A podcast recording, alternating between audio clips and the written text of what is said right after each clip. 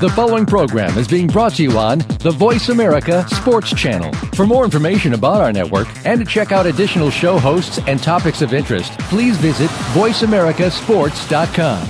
The Voice America Talk Radio Network is the worldwide leader in live Internet talk radio. Visit VoiceAmerica.com. The views and ideas expressed on the following program are strictly those of the hosts or guests and do not necessarily reflect the views and ideas held by the Voice America Talk Radio Network, its staff, and management.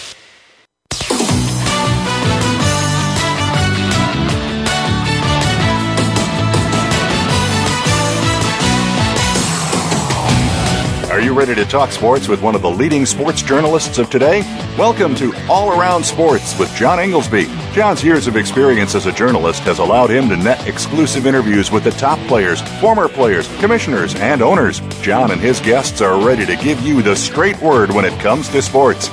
Now, let's talk all around sports. Here's your host, John Inglesby. Voice America, welcome to the 46th ever show of a St. Patrick's Day edition of All Around Sports. Each Friday at 1 p.m. Eastern Time, we broadcast live from Boston to go all around the world of sports for one hour to discuss what happened this week and what's coming up for the weekend. To join the show, the call in number is 1 888 346 9144, or you can email me at IIR at Comcast.net which comes to me through my website at www.iirsports.com. As always, it was another wild week in sports, and as usual, I will discuss the highlights, lowlights, and bizarre news items that dominated this past week. In 15 minutes, I will welcome Bob Socci, radio play by play voice of Navy football for the last 15 years, and the lead announcer for Patriot League basketball games on the CBS Sports Network. And in a half hour, I will welcome our weekly expert guest, Barry Rubenstein of the New York Post. Well, my highlight of the week is the beginning of March Madness yesterday. And given those two amazing comebacks on Tuesday night's play in games with, uh, by Brigham Young and Western Kentucky, I certainly don't mean uh, just yesterday's official co- kickoff uh, when I refer to March Madness. Those games on Tuesday night were incredible. And as a result of those incredible games, I think that led to what was, uh, in the law of averages, a dearth of no memorable buzzer beaters yesterday, which leads me to believe that we will get some today, since the first round always features something remarkable. And speaking of March Madness, I will be covering next week's Eastern Regional Final up here in Boston. So we'll be attending both games next Thursday night in the Garden We'll have full first hand reports on next Friday's show. Personally, I'm hoping Kansas State makes it, since I would love to see Coach Frank Martin in person, who quite simply is, I believe, the most intimidating looking man in all of sports today. I wouldn't want to be one of his players getting his glare after committing a mistake, that's for sure. And I wouldn't be surprised if they do advance. Kansas State's been uh, nipping at the edges of the national picture for a long time, and I got the feeling this could be their time. And sticking with March Madness, my low light of the week is yesterday's horrible call at the end of the Syracuse North Carolina Asheville game when the ball clearly went off the hands of the Syracuse player, yet the Orange were given possession. NC Asheville was down three points at the time so they would have had the ball in a one possession game at their end. And it could have led to what uh, would be the first ever 16 seed beating a one seed. And uh, we know that the one seed for Syracuse is a little off this year given the Fab Melo debacle. But just preceding that bad call, that horrible call, was also a lane violation called against Asheville. But that appears to have been correct, despite, uh, you know, as borne out by later reviews and, uh, and getting out the rule book. But at the time, when it was called on the floor, it appeared incorrect, and it led to an absolute explosion of boos raining down on the officials after the ridiculous uh, which led up, then set up the equally loud raining of boos on the ridiculous out of bounds call. My bizarre story of the week is a tie this week, both with the NBA, between Dwight Howard's mental flip flopping and Knicks coach Mike D'Antoni resigning, both showing that in the NBA the inmates are running the asylum. First, Dwight Howard. Superman has gone back and forth for months on whether he would stay in Orlando or become a free agent. And not surprisingly, he took it to the final hours of free agency yesterday while keeping the magic and the media breathlessly waiting. By all accounts, he is a people pleaser, so he simply could not bring himself to come out of this looking like the bad guy, particularly in Orlando where they still vilify Shaq for leaving years ago. But in the end, by opting to extend his contract for one more year in Orlando, it left him horribly vulnerable to injury and potentially never getting the lifetime contract that all athletes are ever are after, especially Dwight Howard and the career he's put together so far. So, uh, you know, on one hand, it was nice that he stayed in Orlando for another year, but on the other hand, it is absolutely uh, amazing that he gave up all his leverage, and if he somehow would get hurt next year, he could. Uh, he's risking it all. The second NBA bizarre story of the week was Mike D'Antoni resigning as coach of the New York Knickerbockers. Has there ever been a faster rise and fall in sports than this? This is the coach who launched Linsanity a mere month or so ago when he inserted Jeremy Lin into the into garbage time, thus beginning a three-week stretch basically unlike anything we've ever seen in sports this side of Fernando Valenzuela, which was a, a few decades ago. Lin led the Knicks to win after win while the world watched with unprecedented interest. Then Carmelo Anthony returns. The Knicks start losing, and suddenly D'Antoni is out. Just like that. Although many wondered, myself included, how well Lin, Jeremy Lin, and Melo would mesh, no one would have dared imagine that D'Antoni would be out before March, March Madness even began. And by the way, on the subject of Linsanity, if you were curious if it indeed is over, I heard this morning that his shirts are sitting on store shelves all over Manhattan with sales practically nil. I immensely enjoyed Linsanity while it lasted, but it has crashed and burned as quickly as it ignited.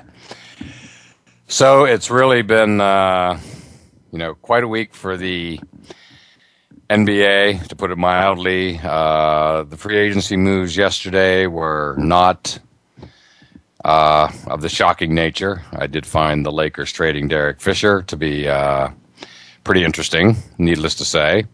And I always wonder about things like this when, uh, you know, a player who had such a prominent role in the lockout, he was the player's representative, is then later let go uh, by his team. And always wonder if there was uh, some leftover hard feelings or whatever uh, be it clubhouse lawyering, locker room lawyering, uh, that leads to these type of things. So anyway, it was uh, yeah, again quite a week, but nothing overly earth shattering. Being up here in Boston, uh, it was really uh, a Celtic watch, to put it mildly. The uh, you know with the Big Four, as it's now called, uh, particularly the aging Big Three uh, and Danny Ainge's well-known history of uh, of you know being a wheeler dealer and having a lot of guts and not being afraid to make the moves he needs to make. Uh, it was pretty shocking, and there was some negative backlash up here, not unexpected, when basically the Celtics did nothing. So here we go again. Uh, looks like they're going to make one more run with it as is, with the Big Four as currently constituted. Uh, you know, still a dangerous, dangerous team. They are officially now the one team that nobody wants to play in the playoffs. Um, veteran leadership, needless to say, you know, they get pummeled by Philadelphia and then come out and win on the last second against, uh, you know, the Golden State Warriors. They lose to the Lakers in excruciating fashion on Sunday and then beat the much younger, much more athletic LA Clippers on Tuesday. So they are just a schizophrenic team. Uh, but, you know, uh, you have to be concerned about them if you're any other team in the NBA until they uh, until you drive the dagger through the heart to to kill this team because again uh, they are capable of anything as they proved two years ago when they come out of nowhere to basically hold a 13 point lead in Game Seven of the NBA Finals against the Lakers. Uh, unfortunately, only to give it up at the end. And the other big story of the week, of course, is uh, Peyton Manning, and the latest on Peyton is is that he is uh, apparently on his way back to Denver as we speak uh, to do uh, to work out for the Broncos again. So that is fascinating. It does appear that uh, the Dolphins are out of it. Uh, appears the Titans are still in it, but clearly, uh, if he's going back to Denver for a second time within a week, uh, the Broncos have to be at this moment considered the front runner. So fascinating to watch. It is uh, again probably the biggest free agency watch in sports history, and uh, we'll see what develops. And the NFL still must be thanking Peyton for timing because it put the Bounty Gate story basically right out of the discussion, and uh, I'm sure the NFL will be forever thankful. So, with that said, uh, as my former co host Lemont Williams from Outside the Huddle likes to say, it's time to pay some bills, so let's take our break, and joining us on the other side will be Bob Socci.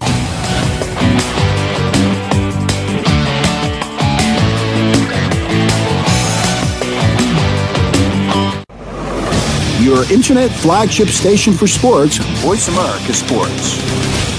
Sports have become a big part of everyone's lives today. We all have that team that we live and breathe to follow. We watch hours of football on TV, play Madden Sports on our gaming system, and our wives can't seem to tear us from the couch. If this sounds like you, or if you're a football wife who wants a few words, we want to hear from you. Listen for Life, Love, and Sports, featuring your host, Ron Dixon. Ron takes you inside the world of sports and finds out what you, the fan, are talking about today. Listen Wednesdays at 5 p.m. Eastern, 2 p.m. Pacific on Voice America Sports.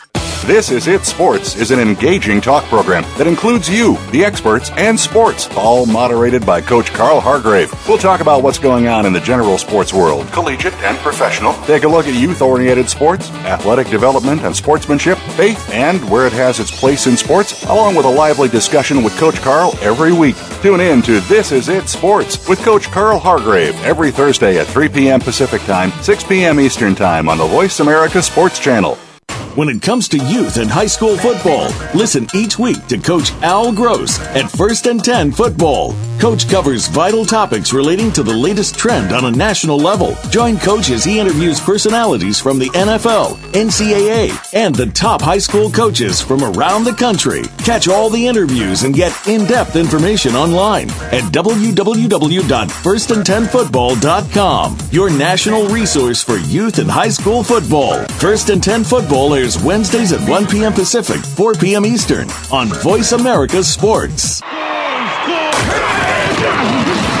Your internet flagship station for sports. Voice America Sports. You're listening to All Around Sports with your host, John Inglesby. Become a part of today's show by calling 1 888 346 9144. That's 1 888 346 9144. Or by sending an email to IIR at Comcast.net. Now, back to the show. Voice America. Welcome back to segment two of All Around Sports. And to join the show, the call in number is 1 888 346 9144, or you can email me at IIR at Comcast.net. What's that time of the show when we often have guests? And joining us today is Bob Socci, radio play by play voice of Navy football for the last 15 years and the lead announcer for Patriot League basketball telecasts on the CBS Sports Network. Welcome, Bob, and thank you for joining us today. Well, thank you, John. Great to be with you today. Well, I'm glad you could make it. Uh, and I know last week you were calling play by play for CBS Sports Network at the Patriot League postseason t- tournament. So let's talk some March Madness and the Patriot League representative, Lehigh is uh, opening play tonight for March Madness against, of all people, Duke. So uh, I guess we can ask you. You're the expert. Does Lehigh have a chance tonight? well, there's always question. a puncher's chance. You know, in particular for Lehigh, you know, their hopes ride on the play of C.J. McCollum, and I think regardless of the outcome of the game, and obviously Duke is a prohibitive favorite as a number two seed. Fans across the country who watch Duke and Lehigh should come to appreciate McCollum, who's a six-three guard, a player who was overlooked coming out of Northeast Ohio by major Division One programs. Lehigh gave him an opportunity, and he's been sensational. I think he's not only one of the best guards in mid-major basketball, but next year when he's a senior, he'll emerge as one of the top guards in the country. He's a kid who's already drawn a lot of looks from NBA scouts. You mentioned the tournament last week in the Patriot League, won by Lehigh at Bucknell in both the semifinal and championship games. There were scouts on hand from different organizations. McCollum is six three. He really has unlimited range as a shooter. He's among the national leaders in steals.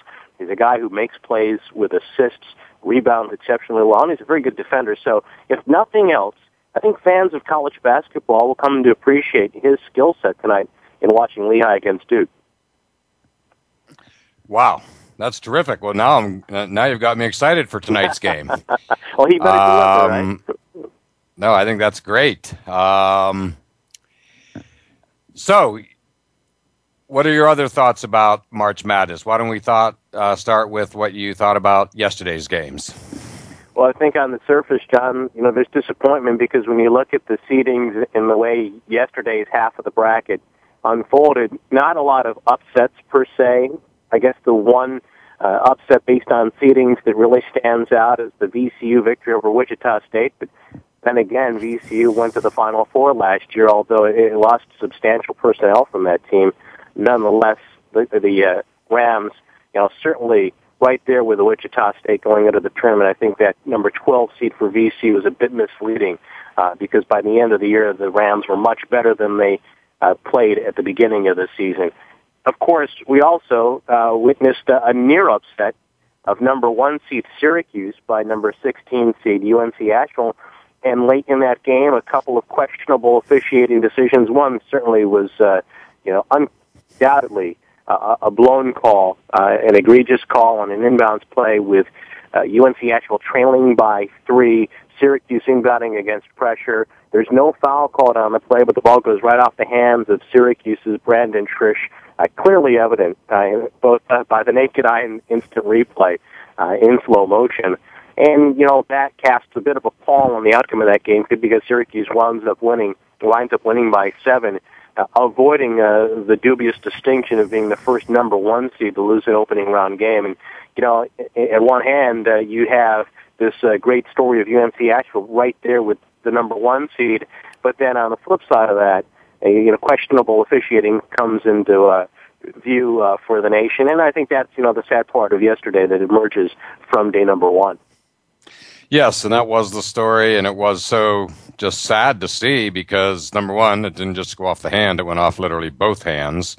There was no contact prior to it going off his hands. There was a little bit of contact, incidental at best, immediately as soon as it went off both of his hands, and. Uh, what I found interesting from that play was uh, that told you all you needed to know was the reaction of the North Carolina Asheville coach who started like jumping in the air, thinking they had got you know gotten the ball. This was literally instantaneous and before the call was actually made.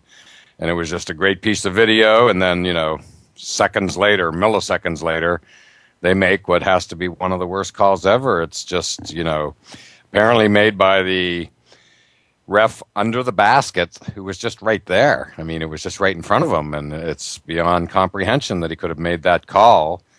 And just so disappointing because, you know, I'll even say, you know, I was disappointed and I have Syracuse to go to the Final Four, so it would have wrecked my bracket right off the bat. But yet, you couldn't possibly watch that game and not be rooting for North Carolina Asheville.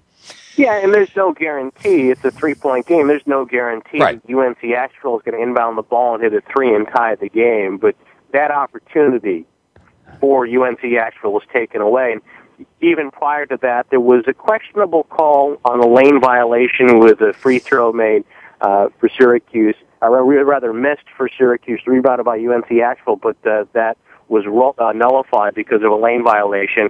And and there was also a, a play on which a Syracuse defender rejected a shot after it hit the backboard and seemingly was on its way down into the cylinder. Uh, there was no goaltending call made there, and you know I think those two calls you can somewhat understand the, the, the perspective of the officials. The goaltend is always borderline, and even though the ball hit off the backboard, maybe the official felt that it was not over the cylinder, and therefore uh, did not uh, constitute goaltending. The lane violation. There's some question about uh, you know a player on the block stepping into the lane prior to the free throw attempt. Uh, although the uh, official pointed at a trailer that was coming in to rebound uh, from beyond the key. All that aside Nonetheless, UNC Asheville should have had the ball down three with a chance to tie it after that inbounds pass went awry for Syracuse. Well, exactly right. And, and on that lane violation, uh, you, you, know, they convinced me afterwards. Uh, they actually had on the director of officiating, and he, he convinced me that not only was there probably one, but perhaps two lane yeah. violations, as you just touched on, on that play. So basically, you know, I was able to say, okay, it looks like they got that one correct. Um, but what it did do was, you know, it got the crowd into it because it, you know, it, it's a bit of an obscure rule, shall we say? Most people don't don't know it. I didn't know it. I learned something, and uh, but you know, the crowd started raining down the booze, and you know, because again, it's an obscure rule. They didn't understand what happened. It wasn't clear which player he was calling the violation on and then it just set up what would be you know a hostile crowd, if you will, for then the out of bounds play. And boy, I yeah I've been to NCAA games, and they tend to be a bit of a different breed. It can be a little bit generic, you know. You see a lot of empty seats because that's when you know one one game is over, those fans leave, and but that crowd on that out of bounds call booed as loudly as I can ever remember an NCAA crowd booing. Yeah, and I think what happens in a situation like that, as you well know, you know the, the fans of other teams that are that are either uh, holding over after their team has played or awaiting the start of the later games. They embrace the underdog, and you know, Correct. by no means uh, was UNC Asheville anything but a huge underdog in that game as the number 16 seed going up against number one Syracuse. And I think the point you make about the obscurity uh, of a rule like a lane violation uh, is a good one because it's not a play that you see called during the season very much. In fact, I thought it was interesting. I watched two games yesterday, and, and I saw two lane violations called. One in the Syracuse UNC Asheville game, and another uh, later, I believe, was in the Iowa State uh, UConn game. And I think those are the first two lane violations I've seen all year. It's a bit like the neighborhood play in, in baseball, when the shortstop or the second baseman might come off the bag a bit earlier, might never, never even touch second base, but the umpires give them a little leeway just to protect them from a takeout slide by the incoming runner. Uh, they generally call the runner out, uh, even though uh, it may not have been technically a forced play. In college basketball, pro basketball, there are probably lane violations on eight out of ten free throws. I don't know, but I would imagine right. a substantial number that go uncalled. Exactly. Very well said, and what a heck of a time to have it called. You, you know, the circumstances just couldn't have been more uh, more dire for UNC Asheville, and boy, it was interesting to see the coach's comments after the game. I mean, I applaud him because you know he basically said uh, his team was the better team, and then uh, which I thought was pretty fascinating. I don't know if they what they do to these coaches in college when they speak out against the refs, but uh, it'll be interesting to see if there's any follow up to that. But he was right. He was right. Uh, the better team didn't necessarily win that game. Uh, UNC Asheville really came to play. That was just a terrific game, and you know, hopefully, uh, you know, hopefully we see a little bit more of that today. Yeah, I think so because what's made March Madness March Madness are the upsets. You know, the the proverbial Davids uh, surprising the Goliaths, and I think that uh, you know that's what's drawn the casual fan in over the course of the last twenty, thirty years, and you know that's what's made filling out brackets fun for everybody, whether you're a basketball fan or not. And you know I, that's a big reason why I always believe there's got to be a place for those mid majors, and, and so many of them, you know, have players that are of major college basketball caliber. Like you look at Murray State and how well they've played this year, and you know their guard Canaan, he's a terrific player, and I'm sure he could play anywhere in the country. Uh, you know, I I, I really uh, hate to see sometimes when uh, you know I hear analysts on television uh, talk down the mid majors and say they have uh, no chance of winning, and you know the the major college conference teams might have the higher RPIs, but they often are able to boost their RPIs because they play out of conference games primarily at home. It's very difficult for mid majors to schedule up in a fair way to get some home games against the powers that be. Um, and you know, I think you look at uh, the success of George Mason, VCU, Butler in recent years. They've proven that a lot of kids out there can play college basketball uh, that might have been overlooked by the, the so-called recruiting experts and the, and the major conference teams.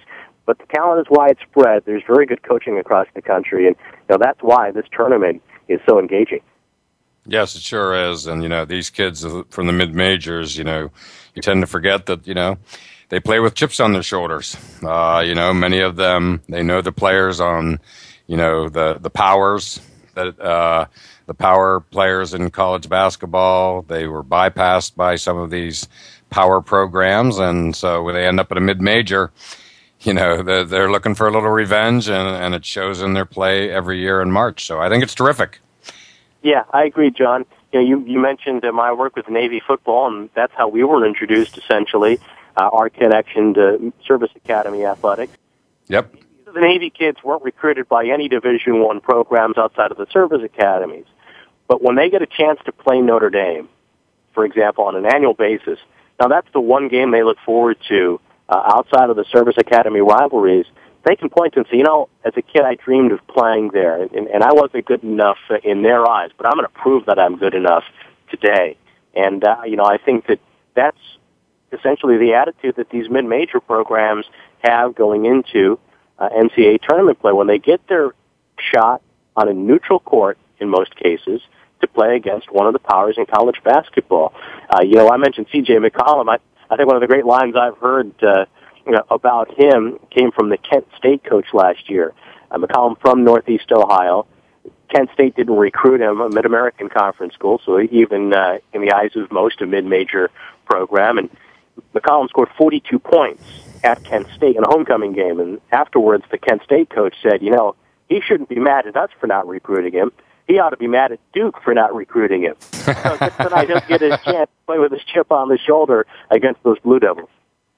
That is a great line. A very good line. Um, well, you know, I'm glad you brought up Navy because that was the next topic I was going to get into. And particularly coincidental that you would bring up no- Navy Notre Dame because they are opening the season in a very, very special way, which is uh, Navy is playing Notre Dame in Dublin the, op- the season opener for both teams on the Saturday of Labor Day weekend. I'm guessing you're going to be there. that's the plan. That's the Absolutely. plan, and uh, that's just going to be fantastic. I'm Irish, and uh, I just can't wait for that game. I, I think it's just going to be terrific. How did it all come together? I, I, I didn't hear a lot about it, and then all of a sudden, I literally got an email from an Irish travel agency, basically, you know, trying to uh, solicit me to go to the game. And I'm like, whoa, what's this? So, how did that all come together? I think it's great. Yeah, you know, it's, it's really fascinating. I think it's going to be a wonderful experience for the players and, and fans alike. And, and I understand a substantial number of Navy fans are planning to make the trip. Uh, you know, it's a, a great opportunity for the midshipmen because it comes uh, before uh, school really begins in earnest. Generally, they play Notre Dame in November, uh, if not late October. Uh, you know, and you go to South Bend on a on a Friday and you return after the game on Saturday. In this case, there will be some sightseeing involved across the pond, and you know, I think that uh, you know it's something that everybody will embrace as a wonderful experience. Uh, whether you're playing, coaching, going as a fan, or in my case, uh, accorded the privilege of broadcasting it. Navy plays Notre Dame annually uh, and has, has so since 1927.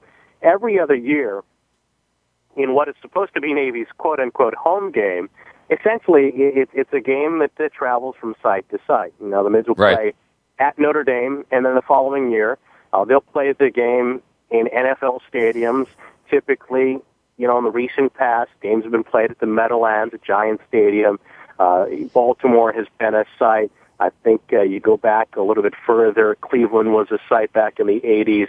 Uh, it's it's a game that uh, really becomes a traveling home game for Notre Dame because the crowd is predominantly uh, comprised of Notre Dame fans. That famous subway alumni turns out in great numbers, even when the games have been played near the Naval Academy in Baltimore or uh, on occasion in Washington. But 1996, the game took place as a so-called Navy home game in Dublin at Croke Park, which has been used uh, for years in Ireland for hurling. I think is a right. primary sport there. Iconic and, you know, I. I think that generated more interest somewhere down the line to bring that game back. Now, Boston College, if not mistaken, played Army at some point in time as well. Uh, they did in the earlier late '90s in Correct. Ireland. Uh, so the Correct. games have been played there on occasion, but I think that 1996 game sparked interest uh, the facility wasn't necessarily suited for college football, primarily because of the, the press facilities and the locker rooms, and uh, you know the uh, the logistics uh, of staging a game there. Uh, you know weren't ideal by any stretch. But now there's a brand new stadium, Aviva Stadium in Dublin. Uh, it seats, I believe, 35 to 40,000 fans. It's going to be a great venue. There's tremendous interest in American football, as I understand it now, in, in Ireland. So uh, I think that uh, you know that game becomes a showcase for Navy and Notre Dame, and, and for the game of college football. And there will be a number of high school football games played over the weekend as well. Uh, kind of like a, a, a football festival, if you will, an American football festival, not to be mistaken, of course, with the other football. Well, that's going to be fabulous. Uh, I can't wait. It's going to be, uh, you know, must see TV, or and being there in person would be even better. And you know, just to wrap up here, Bob, uh, you know, other big news coming out of uh, the Naval Academy, of course, is that they've joined the Big East in football after being an independent forever. 2015, they'll begin playing the Big East Conference, and then Navy making that leap, as you mentioned, from independence. And, uh, you know, the success of the midshipmen having gone to bowl games eight of the last nine years has been predicated in large part because of its independence and scheduling flexibility. Uh, but scheduling games, in particular, in October and November, uh, when conference seasons are underway in earnest, has become a problem. And so I think the Naval Academy administration faced two primary questions in making a decision to join the Big East. You know, one, how do we schedule games? And two, what's the direction of college football? Uh, which is really the great unknown, of course. I mean, so much has changed, and all the signs seem to be pointing to uh, you know, a, a, a conference, uh, a group of maybe six leagues or so, maybe fewer, uh, of, of schools that uh, form kind of the next level of major college football, and then a lot of schools that are currently Division One A uh, falling into a second tier, and, and then you have, of course, uh, what we call the FCS, which uh, used to be known as Division One AA. But I think uh, the feeling at Navy was, you know, where where's college football going? Are we going to be left out of major television revenues? Are we going to be left out of opportunities to play in bowl games? Are we going to be left without uh, marquee games to schedule in October and November uh, as an independent? And the Academy, which has been courted by the Big East the last decade or so, this was a long going uh, courtship uh, by the Big East Conference year after year, making presentations to the Naval Academy administration. I think finally the Naval Academy decided, look, it's in our best interest as an institution. If we want to remain relevant as a Division One program, we have to make this move. And uh, so Navy moves into the Big East beginning play in 2015. Uh, certainly, there are going to be a lot of challenges they didn't face as an independent for the midshipmen. But on the other hand, I think the Big East uh, would be a nice fit as conferences go because I think Navy can go in there and and and be competitive uh, in that league. And at the same time, there's some regional uh, rivalries that Navy's developed in recent years, like with Rutgers, uh, some games with Texas-based opponents the Navy's been uh, uh, um, accustomed to, like SMU, which has been regular on the schedule in recent years. On the mental travel to San Diego State on occasion, and the Aztecs have been uh, a familiar opponent. Uh, of course, San Diego, a, a Navy and Marine Corps uh, stronghold. So uh, it's exciting. I think it's uh, you know a bit daunting, but exciting too.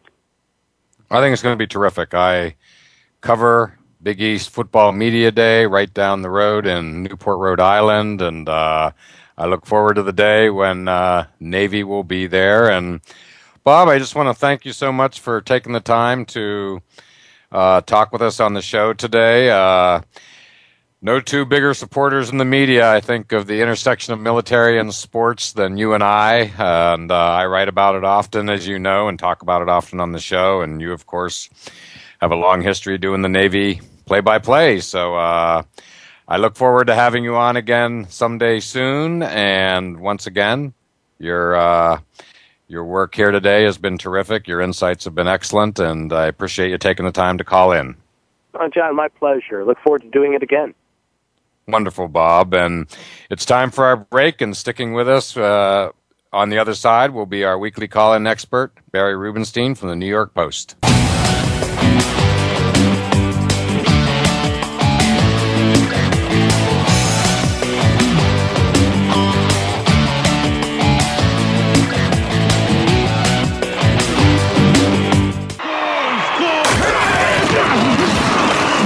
Your internet flagship station for sports. Voice America Sports. Ready for in your face sports? Want to talk about the topics that nobody else is willing to talk about, either because they're too scared to touch them or just don't think it's the way to go? You're not going to be shy here.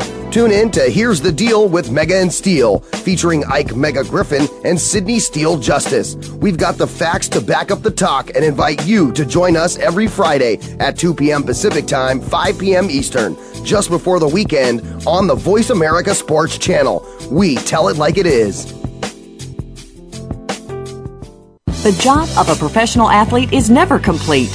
In Life After the Game, host Lamar Campbell will take an inside look at how athletes are making the transition from the professional athletics world to the professional business world. You'll understand the goals, motivations, and personalities that drive these players off the field and in their post professional career. Tune in to Life After the Game with Lamar Campbell every Monday at 6 p.m. Eastern Time, 3 p.m. Pacific Time on the Voice America Sports Channel. What if there was a program that brought the best in sports and the best of entertainment together in one place? It can be done, and Darnell Autry proves it every week on Outside the Spotlight. In this program, athletes and artists come together to share their success stories, hobbies, professional projects, and more that will interest not only the sports fan, but fans of entertainment and other human interest stories. If you have something you want to ask your favorite athlete or entertainer, listen for Outside the Spotlight, Fridays at 5 p.m. Pacific, 8 p.m. Eastern on Voice America Sports. Your internet flagship station for sports, Voice America Sports. You're listening to All Around Sports with your host, John Inglesby. Become a part of today's show by calling 1 888 346 9144. That's 1 888 346 9144. Or by sending an email to IIR at Comcast.net. Now, back to the show. Voice America. Welcome back to segment three of All Around Sports. And to join the show, the call in number is 1 888 346 9144, or you can email me at IIR at Comcast.net. And joining me now is our weekly call in expert, Barry Rubenstein from the New York Post. And Barry, how are you today? I'm doing terrific, John. Thanks for having me, as always. Well, thank you for calling in. Uh, lots of topics to choose from this week, but given your previous history working at the NBA, why don't we uh, start off with free agency ending yesterday in the NBA and the various moves uh, that were made, not the least of which, of course, was Dwight Howard sticking with the Orlando Magic for another year. Yeah, I mean, it's, it's, it's funny because this, this is a story that really, it, I think it's trying the patience of a lot of people. I mean, most notably the New Jersey Nets are probably the, the, the least patient with this story. Uh, you know, all along it just seemed like it was a matter of time, you know, when when the Nets and Magic would, would consummate this trade to bring bring uh, Dwight Howard to New Jersey, which will of course be playing in Brooklyn next year. Uh, you know, Jay Z part owner and a new banking new arena being built in Brooklyn, the Barclays Center, and it just seemed like a like a, a fait accompli. But you know, in the in the last few days, it's just it's just been more of a, situation of, uh, it just seems like Dwight is just not able to make up his mind what he wants do. And finally, he came out and said, "Look, I'm gonna I'm not gonna opt out of the final year of my contract. I'm gonna stay. Uh, you know, I'm gonna stay in Orlando uh, through ne- you know through the rest of my contract. Uh, that's not to say that they're still he still won't be traded. You know, sometime in the off season. But you know, it's just it, it's just it's just a very strange thing. It's just a, a story that doesn't seem to, to have an end. And, you know, it, it just seems like, again, that, that you know, I know you spoke about earlier in the program, but it just seems like Dwight cannot make up his mind. And, and, and it's funny, somebody on ESPN.com brought up a good point this morning. They said that uh, uh, uh, Prokhorov, Mikhail Prokhorov, the owner of the Nets, is probably the only person on the planet to have his life adversely affected by uh, Dwight Howard and Vladimir Putin in the same year. So uh, it's been a rough year for uh, rough year for a Prokhorov and, and the Nets too. But um, yeah, I don't quite know how this is going to going to shake out. I mean, is he going to stay in Orlando? Is he going to sign a long term deal, finish his career there? Is he eventually going to go to the Nets? Because let's face it, the the, the main reason why everyone thought there was not going to be a trade between the Nets and the Magic was because, well, if Dwight Howard is going to play for the Nets eventually, why would he want to be traded there? Where when he could just sign there as a free agent. The Nets could keep all the assets they would have to send to Orlando in exchange. So that, that, that kind of made sense. But, you know, now we're not really quite sure how this is going to play out. It could play out in any, any number of different ways. You know, maybe, you know, maybe now, uh, you know, the, the, uh, the possibilities are going to be extended to other NBA teams now, now that, that, that Dwight is not, you know, committed to the Nets, so to speak. Uh, you know, the Nets might be going off in a different direction themselves. Um, you we're, we're, it's, time will only tell. And, you know, and, and Dwight will probably change his mind 17 more times. So, you know, it, this is a story that really, uh, we thought it, we thought it was going to have a closure, thought it was going to have an end point, but apparently not. Apparently is going to kind of drag on for, you know, perhaps another year. So we may be right back at this point, you know, a year from now talking about the same thing. So it's, uh, you know, it's, uh, it, it, it's kind of, uh, kind of strange, but uh, strange things happen in sports sometimes, and uh, this is obviously no exception.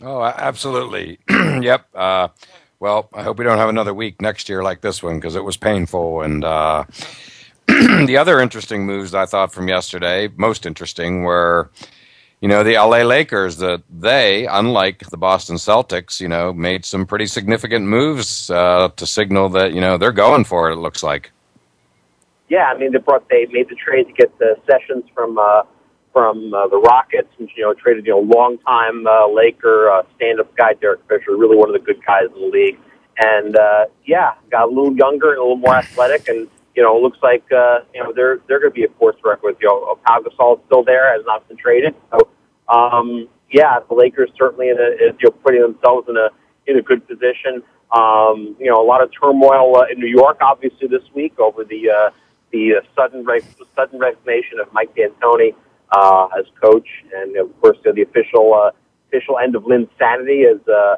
you know the back page of, of, of my paper this morning with a tombstone saying Linsanity, you know, a short-lived uh, Broadway spectacle, and it was. And uh, you know, the interim coach Mike Woodson is pretty much you know putting you know whatever the Knicks do the rest of the season, putting it on on uh, Carmelo Anthony and Amar'e Stoudemire. It's like, okay, Melo, you this is your team let's go, let's do it. And it's going to be very interesting to see, you know, where things go with the Knicks the rest of the season. Um, you know, Carmelo Anthony has really uh, not ingratiated himself to the New York uh, crowd. Knicks fans are not happy with what they've been seeing, uh, obviously, because they've been losing ever since, pretty much ever since Carmelo Anthony came back to the lineup, then uh, you know you don't you, you hadn't didn't seen the ball you know go through Jeremy Lin as much. Uh, you know the fans wanting to see that Lin insanity continue. And uh, let's put it this way: there's a lot of sporting goods stores in New York that are going to have a clearance on Jeremy Lin merchandise very shortly. So if you want a Jeremy, want a Jeremy Lin T-shirt, I can I can probably send about a hundred to you for about uh, ten bucks in about a week. So you know, unfortunately, that was uh, that was that was that was a fun run, very captivating story, uh, not only in New York but you know throughout the nation. Of you know, we've discussed on on the show the past several weeks. It's just just amazing. But uh, looks like that that uh, that show is, is, is being closed on Broadway, and uh, it's pretty much up to uh, up to Mr. Anthony to see you know which what direction this goes in.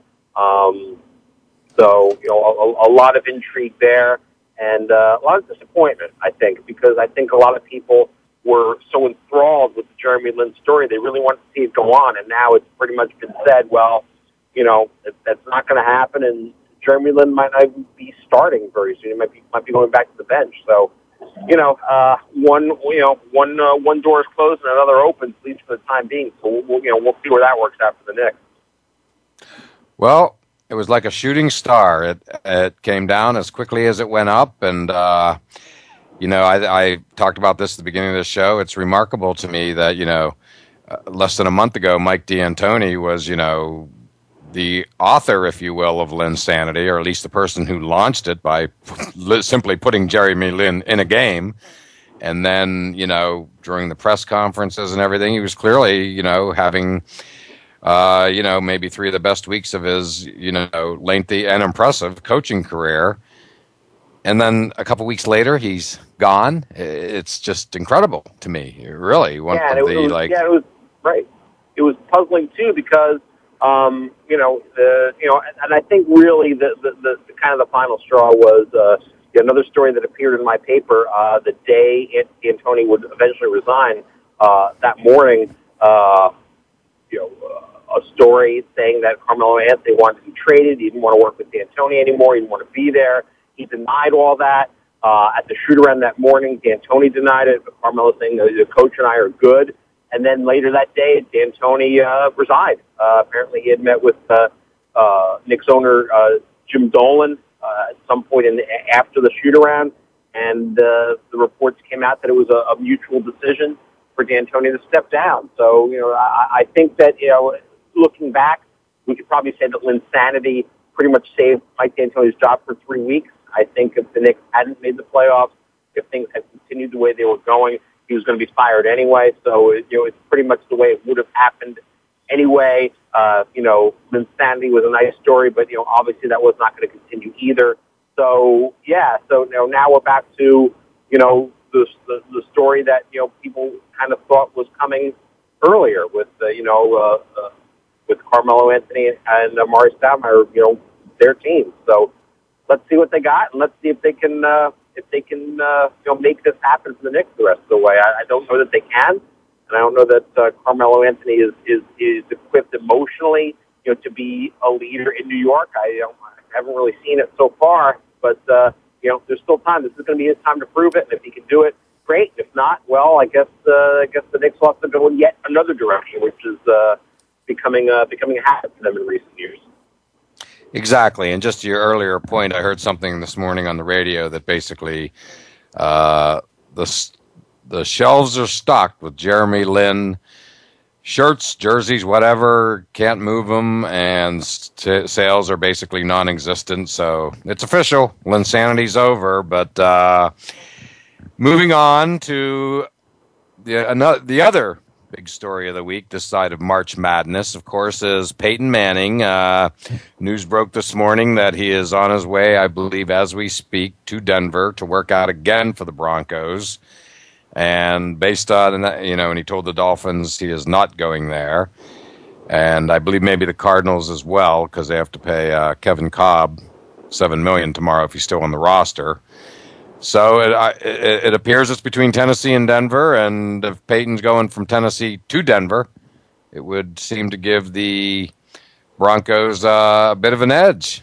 What, what, what, are you hearing today? Yeah, I, I, I believe now from what I saw, you may be right, uh, but I, what I believe I saw was that uh, Peyton is working out for the Broncos uh, in Durham, North Carolina, which is Oh, okay. where, um, yeah, that's where he's been working out Right. uh, under the under the watchful eye of his of his old uh, of his old coach at the at Tennessee. Um, so that's I, I believe that is where uh, he's working out for the Broncos, and the entire Broncos uh, brain trust will be witnessing uh, that workout from John Elway to John Fox to to the general manager, to the offensive coordinator, to, you know, probably to the water boy and everybody else. Right. So, uh, so the entire Broncos contingent will be um, watching Peyton work out, and then uh, the word is that Peyton will also be working out for the Titans at some point.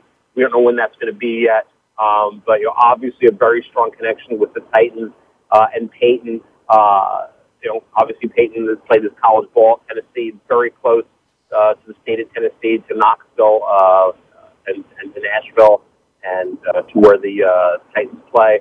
Uh, there's also talk that uh, the Titans are offering him uh, when he retires, you know, some sort of part ownership deal, some sort of deal where he can be and, and uh, have an own, a stake in ownership. So there's a lot of things going on with Peyton, and, and you know, the, the, the it looks like, uh, yes, to what you said before, it looks like the Titans and the Broncos are, are both uh, upping the ante here. Um, I believe the Cardinals are still in the picture, but they clearly look to be the number three choice right now. Miami, as you mentioned, no longer in the picture. So uh, no word on, on if Peyton will work out for the Cardinals yet, but he is definitely working out for the Broncos today, and we expect that he'll work out for the Titans uh, in short order as well. So yes, those look to be the two preferred locations for Peyton Manning, and I would I would think that probably by the end of the weekend, you know, we'll have we'll have a decision either way because now we're in that second phase. You know, first we had the, the tour you know, meeting with all, all the teams and their hierarchies, you know, spending all the time at their complexes. And now, for the first time, Peyton will actually be working out for these teams. So now we're in kind of phase two. And I would think, uh, again, I, I think by the end of the weekend, we'll have a, a pretty good feel of, uh, of, excuse me, of how this is going to end. And, uh, again, uh, Denver's looking really good right now. And I think, uh, I think Tennessee has emerged as the clear, um, alternate choice. So it's good. It, so yes, I would agree at this point. It's looking like either the Broncos uh, or the Titans for Peyton Manning services. Wow, wow, that's going to be interesting to watch. I had not heard about the Titans' offer of ownership, so uh, that is fascinating. That could be a uh, a deal maker, I would think. Uh, Peyton loved living in Indy. I would think he would equally love, if he chose to, you know, uh, live in Nashville, given you know the Tennessee connection, and Nashville is a similar sized city, if you will, towards Indy, and I could see uh, him enjoying that if indeed he ended up on the ownership uh, of the Titans and chose to live in the area, so uh, where he is, of course, revered. Now, switching to another sport, you had uh, Sidney Crosby make his long-awaited return last night in New York. Uh, what was? I'm guessing there was a fair amount of excitement down there for that. Yeah, there was, and it is not the kind of excitement the Rangers wanted. Um, Right. Yeah, so, uh, you know, I, I think uh, the Rangers obviously have been in first place in the Eastern Conference all season, and you know, pretty sizable lead, and that lead has been whittled down uh, significantly uh, by the Pittsburgh Penguins, who have got who went on a tear even before Crosby came back, and they were the hottest team in the league, and, and they- whittled down that lead to four points now. Of course, it's just two points in the in the Atlantic Division, which is significant because uh, the winner of the Atlantic uh, division at, at this moment would be the top seed in the uh, Stanley Cup playoffs. Uh, uh, home ice advantage uh, at least through the until the finals. And what happens is because of, of the way the NHL seeds teams, where a division champion, of course, is one of the top three seeds. The team that finishes second in the Atlantic Division will be suddenly the fourth seed rather than the first. So that makes it a much more difficult road being the fourth seed uh, to the first seed. So you know it, that that that's what the Rangers and Penguins are looking at right now, and the Penguins have emerged as the Rangers' stiffest competition for that spot. And again, you know they were doing they, they were doing it without Sidney Crosby, but now now that Crosby is back, looked good last night, uh, was in the play, uh, very competitive, very good game for the Penguins, um, and then they took it to the Rangers. They really, really beat them up. So um, so it, it, it, it to the rest for the rest of the way, and at least in the Eastern Conference in the NHL, I think it's all about the Penguins and uh, and how how much how much further they come together. If Crosby can stay healthy, if he if, if he doesn't sustain any more big hits that would put you know him in further jeopardy. Uh, but obviously cleared the play, back in the lineup, and the then the Penguins looking very very very strong now uh, as we enter the stretch run of the uh, of the NHL season. Well, they're on a serious roll, and uh, just to, and we're under two minutes now. But my final thought on hockey is uh, panic is about to set in here in Boston. The Bruins lost their fourth in a row, again in ugly fashion, by falling behind early to the Florida Panthers last night. So, longest losing streak of the season, meaning longest losing streak since they won the Stanley Cup. And uh, again, uh, panic is about to hit the streets here in Boston if this continues. Uh, so that bears watching. And, uh, you know, we haven't talked about March Madness, so I'd like you to touch on it real quickly. And let me just say that I'm watching the Cincinnati, Texas game that began at noon Eastern today. Cincinnati jumped out to an 18 to 2 lead basically was waiting at that moment to switch over to truTV for another game. And lo and behold, it is now 49 44. Cincinnati's holding on to a five point lead, so Texas coming back in a major way. And uh, real quickly, how are your brackets doing? Well, so far so good. I, I just have to interject at this point. I am the defending bracket champion uh, at the New York Post. I won. The, I won wow. our pool last year, so thanks to the University of Connecticut. They were they were huge for me last year. Not so huge this year for for, nope. for, for the Huskies being bounced in the first round, but uh, uh, that's, that's, a, a tough year at UConn uh, all across the board. But uh, my uh, my bracket choices: um, Kentucky, Michigan State, uh, Ohio State, and North Carolina, and I have uh, the final between Michigan State and North Carolina, and uh, Tom Izzo and the Spartans are my choice to win the national championship. So so far so good. Uh, there's a lot of green, a little bit of red in my bracket, but uh, so far mostly green. And uh, you know, after one day, uh, you know, not a whole lot going on as far as upsets or you know big stories. Um, but uh, you know, uh, I'm sure there'll be a lot more today and uh, a lot more to talk about in uh, a couple weeks to come.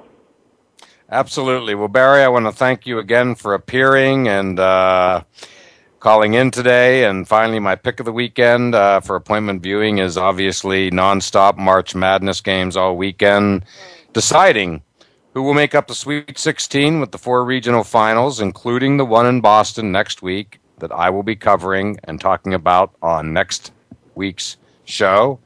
So, once again, Voice America, thank you for listening, and we look forward to doing it all again next Friday at 1 p.m. Eastern Time. Thanks again for tuning in to All Around Sports with your host, John Inglesby. Be sure to tune in again next Friday at 10 a.m. Pacific Time, 1 p.m. Eastern Time on the Voice America Sports Channel. Have a terrific weekend, and we'll talk sports again next week.